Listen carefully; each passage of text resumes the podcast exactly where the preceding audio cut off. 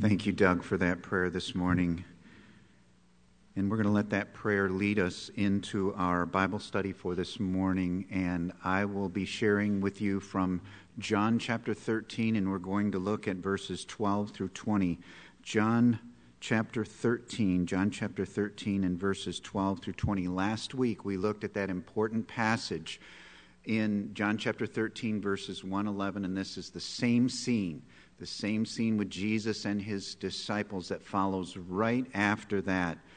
And we read in verses 12 through 20 of John chapter 13 when he, Jesus, had washed their feet and put on his outer garments and resumed his place, he said to them, Do you understand what I have done to you? You call me teacher and Lord, and you are right for so I am. If I then, your Lord and teacher, have washed your feet, you also ought to wash one another's feet. For I have given you an example that you also should do, just as I have done to you. Truly, truly, I say to you, a servant is not greater than his master, nor is a messenger greater than the one who sent him. If you know these things, blessed are you if you do them. I am not speaking of all of you. I know whom I have chosen. But the scripture will be fulfilled He who ate my bread has lifted his heel against me. I am telling you this now before it takes place, that when it does take place, you may believe that I am He.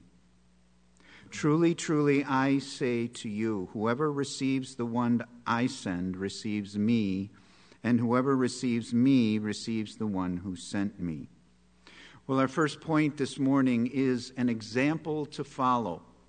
Last Sunday morning, we looked at one of the most extraordinary acts of love and humility found in the Bible. If you recall, I shared with you that John MacArthur said that the washing of the disciples' feet by Jesus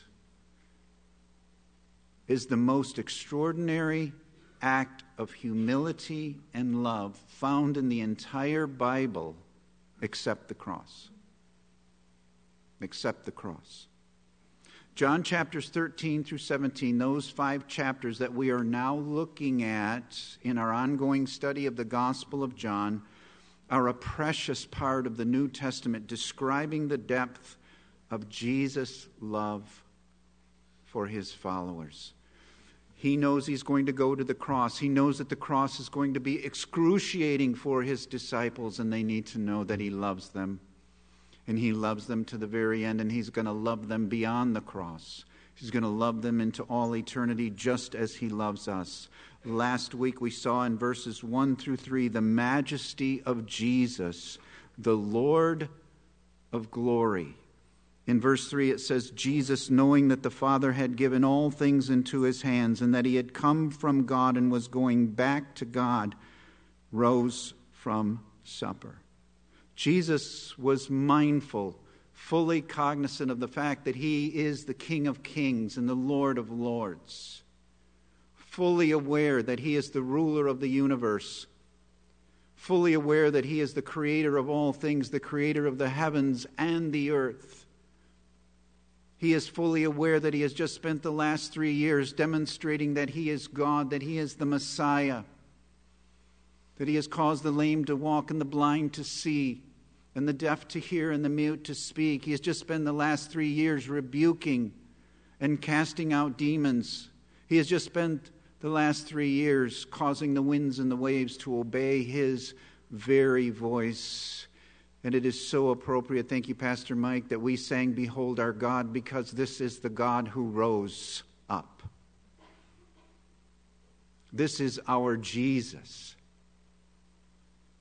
And we saw in verses 4 through 11 last week that he lowers himself to the place of a servant, the lowliest possible house servant, and washes his disciples' feet. Not even a common man or woman would have washed someone's feet at this time. It would have been considered humiliating and embarrassing to wash someone else's feet. But it says, He laid aside his outer garments and taking a towel, tied it around his waist. Then he poured water into a basin and began to wash the disciples' feet and to wipe them with the towel that was wrapped around him. And we learned last week that this is not just an or this act is not just about the washing of feet, but it is about salvation. It is a great symbol representation of what salvation is. In verse 8, Jesus said to Peter, If I do not wash you, you have no share with me. If you do not come to know me as Lord and Savior, if you are not cleansed by the blood of the Lamb, if you are not forgiven of all of your sins through an act of receiving me as your Savior, then you have no share with me. But after that, after you are washed, then all you need to do is have your feet washed on a regular basis. The one who has been bathed does not need to wash except for his feet, but is completely clean. And you are clean, Peter. And we learn that once we come to know Christ as Savior, we don't need to be saved again. That is a one time act in our life. We take our bath, we are cleansed of our sin, if you will uh, if you will, we take a bath, we're cleansed of our sin, we're forgiven of all of our sin. But then we just need to have our feet washed. On a daily basis, we need to confess those sins that may hinder our relation with God, that may hinder our relationship with our fellow Christians and with other people. We need to confess those sins, those secret sins that are hidden in our minds and hearts that we haven't, that we are secretly keeping from God and others. So we're washed once, but we need daily cleansing. If we confess our sins, He is faithful and just to forgive us our sins and to keep on cleansing us from all unrighteousness. And then last week we learned that this is, excuse me, we learned that this whole scene is preparing us for the cross. It is preparing the disciples for the cross. It's now preparing us for the cross. This act of love and sacrifice and humiliation is going to lead to the greatest, the greatest act of love and sacrifice and humiliation when Christ gives his life on the cross in our place for our sins. And I tell you all of that because we need to review this morning in order to understand today's passage. In today's passage, we see the master teacher, Jesus himself, use his example as a powerful, teachable moment for his disciples. And what a privilege to see the greatest teacher who has ever lived or whoever will live teach his disciples. And he says in verse 12, or it says, When he had washed their feet and put on his outer garments and resumed his place, he said to them, Do you understand what I have done for you. And by means of the Holy Spirit, through the Holy Scriptures, he asks all of us this morning the same question Do you understand why he washed his disciples' feet? Do you understand why he humbled himself in that great act of love and service? In verses 13 and 14, he says, You call me teacher and Lord, and you are right for so I am. If I then, your Lord and teacher, have washed your feet, you also ought to wash one another's feet.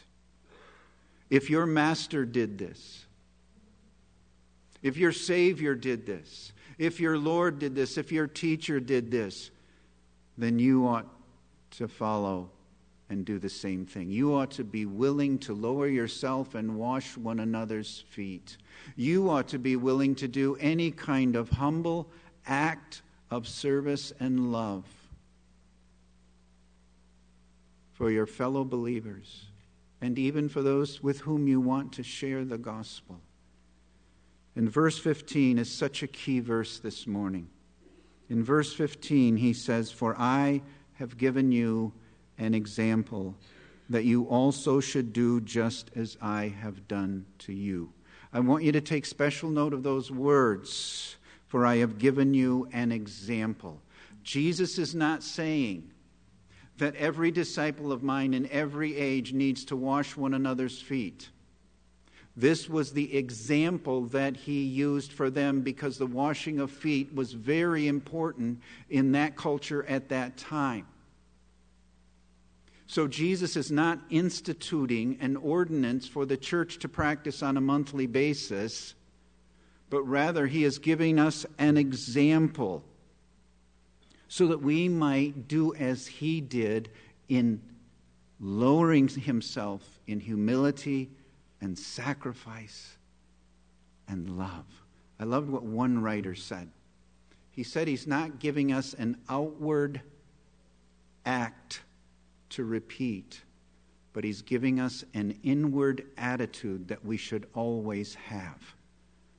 And I think that's exactly right. He's not giving us an outward act to follow, but an inward attitude that should always be ours in whatever we do, every single day, in everything we do. We ought to be willing to humble ourselves. Let's, let me give you an example. Let's say that there is a United States senator. Could be a him, could be a her. But we'll just take a him for example there's a United States Senator, he's a Christian, and in his state, there's a large metropolitan area like a Chicago or a Detroit or a Houston or some really large city. And one of the, in one of the poorest areas of that ur- urban setting, in one of the poorest neighborhoods, there is a Christian community center.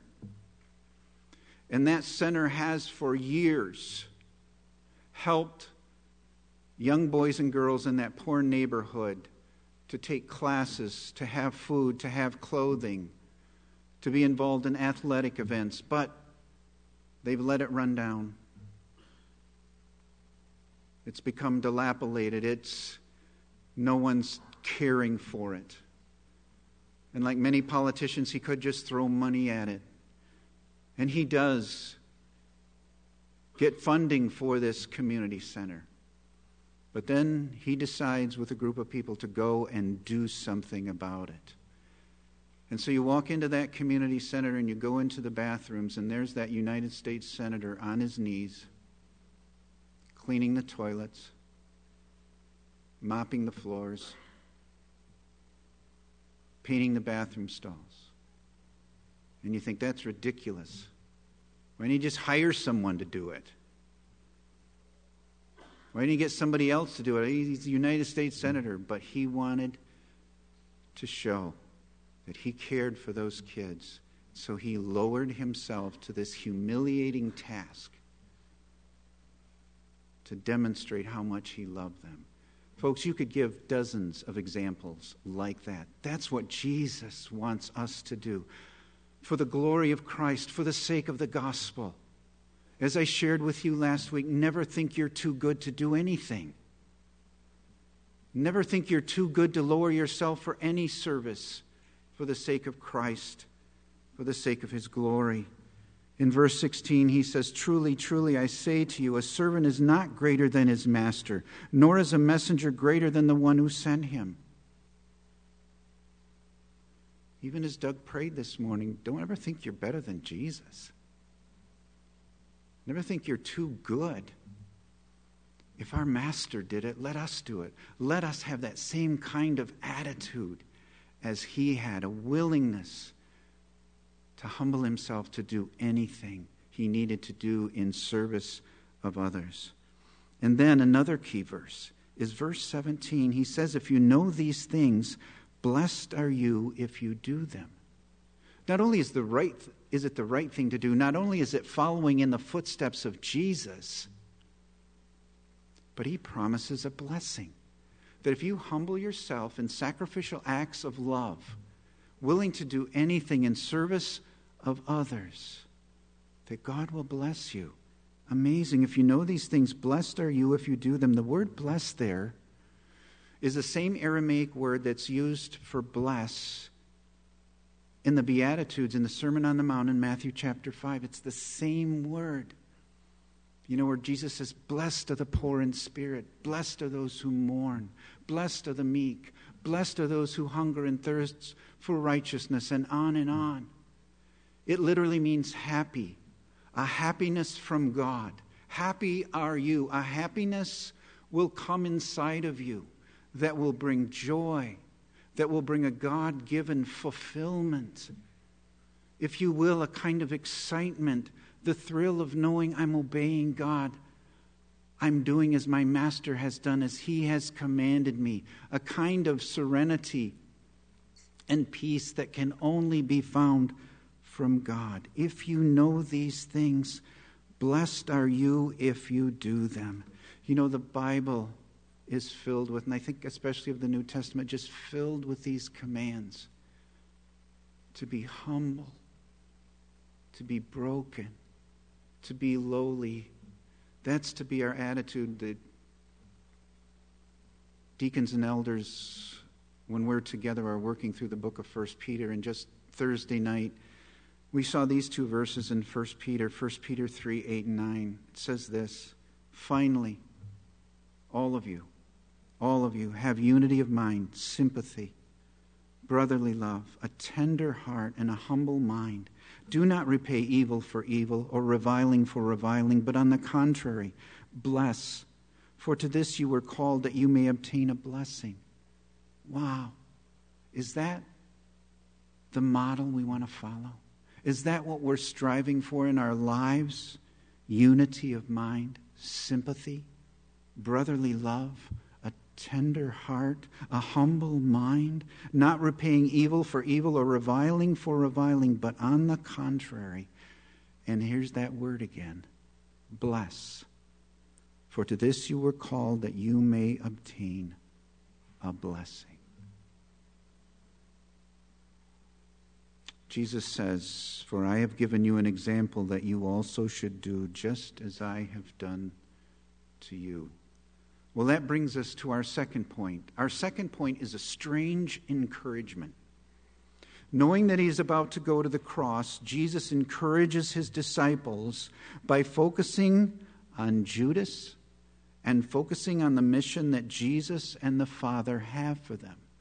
So he, it's so interesting.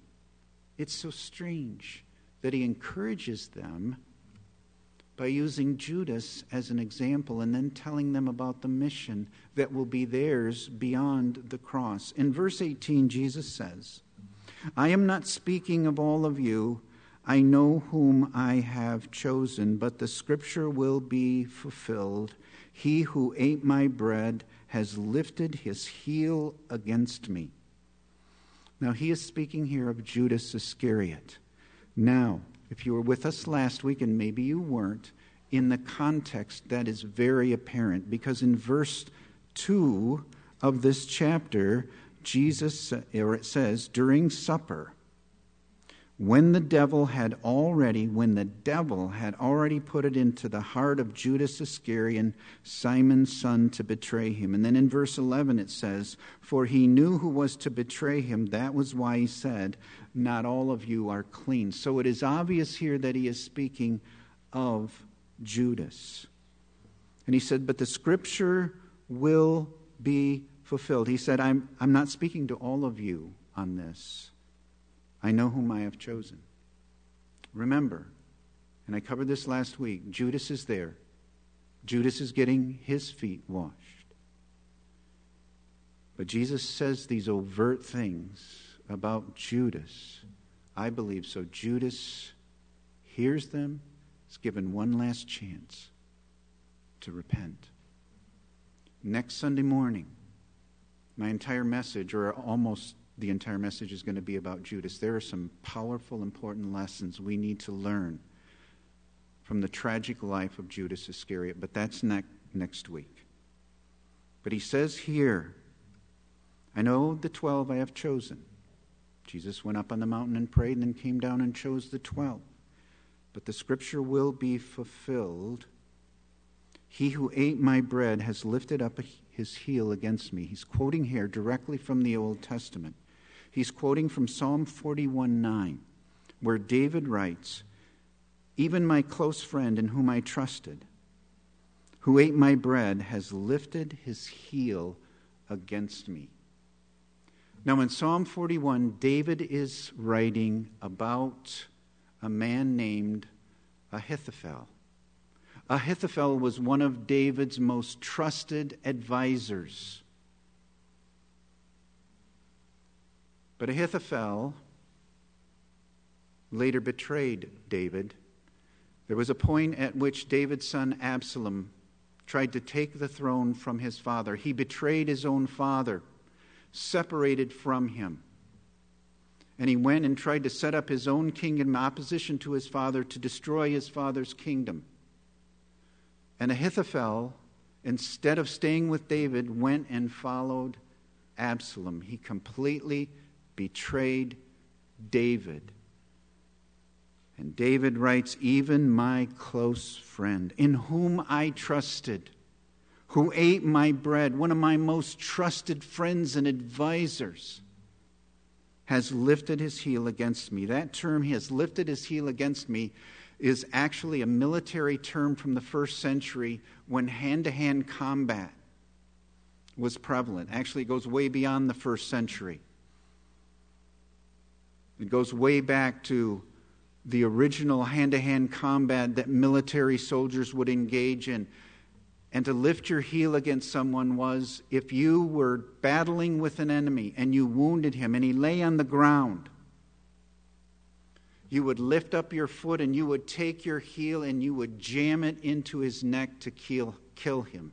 It is a very violent, brutal term. You would take your heel crush the neck of your opponent who is already wounded. And David says, This hurts me so bad.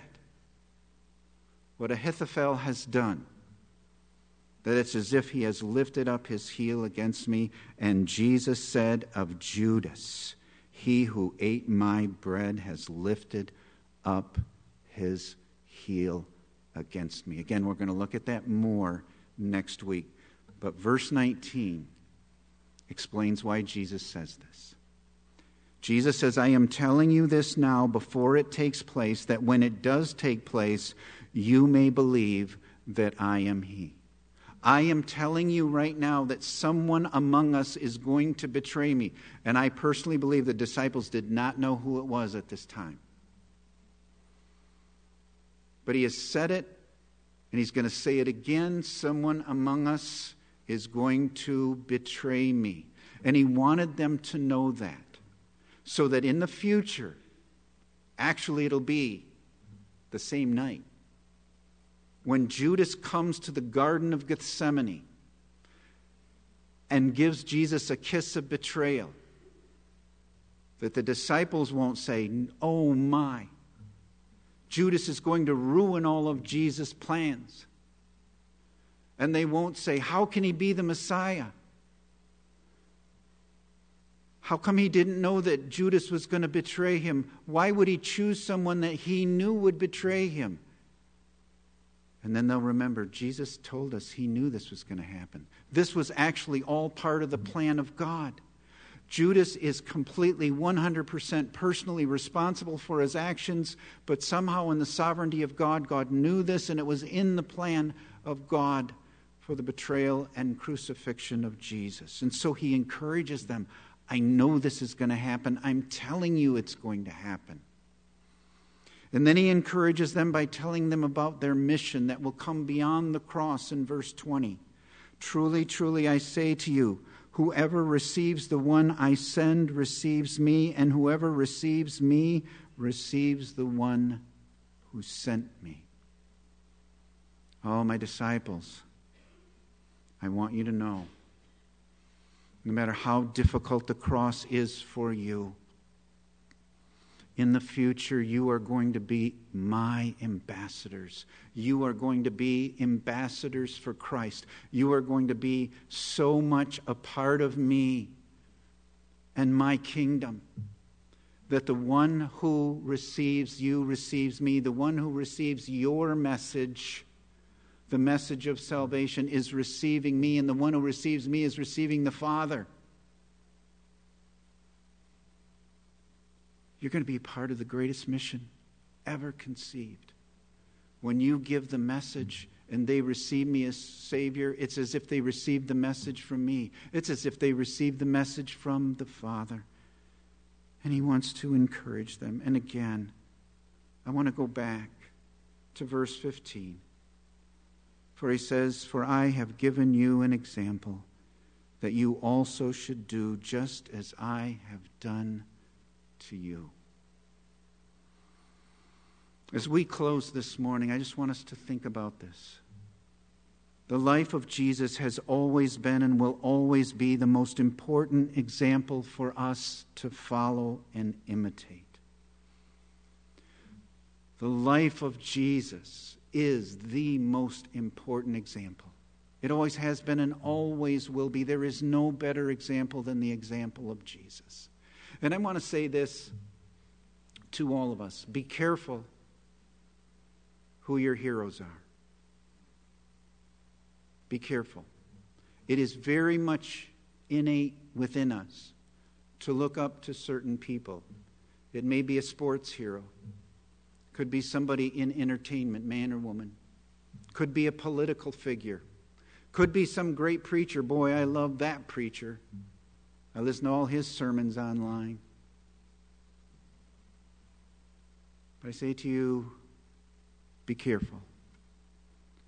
Be very careful because often those heroes betray us.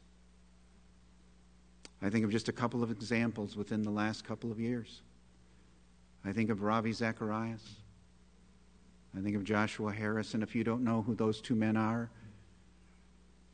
it really doesn't matter, but they're examples of this. Ravi Zacharias was a great evangelist and apologist in Christianity. We used his materials here at our church for years, and when he passed away, it was exposed and found out that for a long period of time he had been involved in multiple extramarital, inappropriate sexual actions, discrediting his ministry.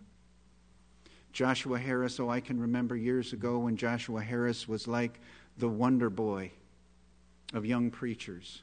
So many people, people in our church, looked up to Joshua Harris and the books he wrote and the sermons that he preached. And a year or so ago, he announced that he had totally abandoned the Christian faith, no longer believes any of it. But in a sense, folks, it shouldn't surprise us.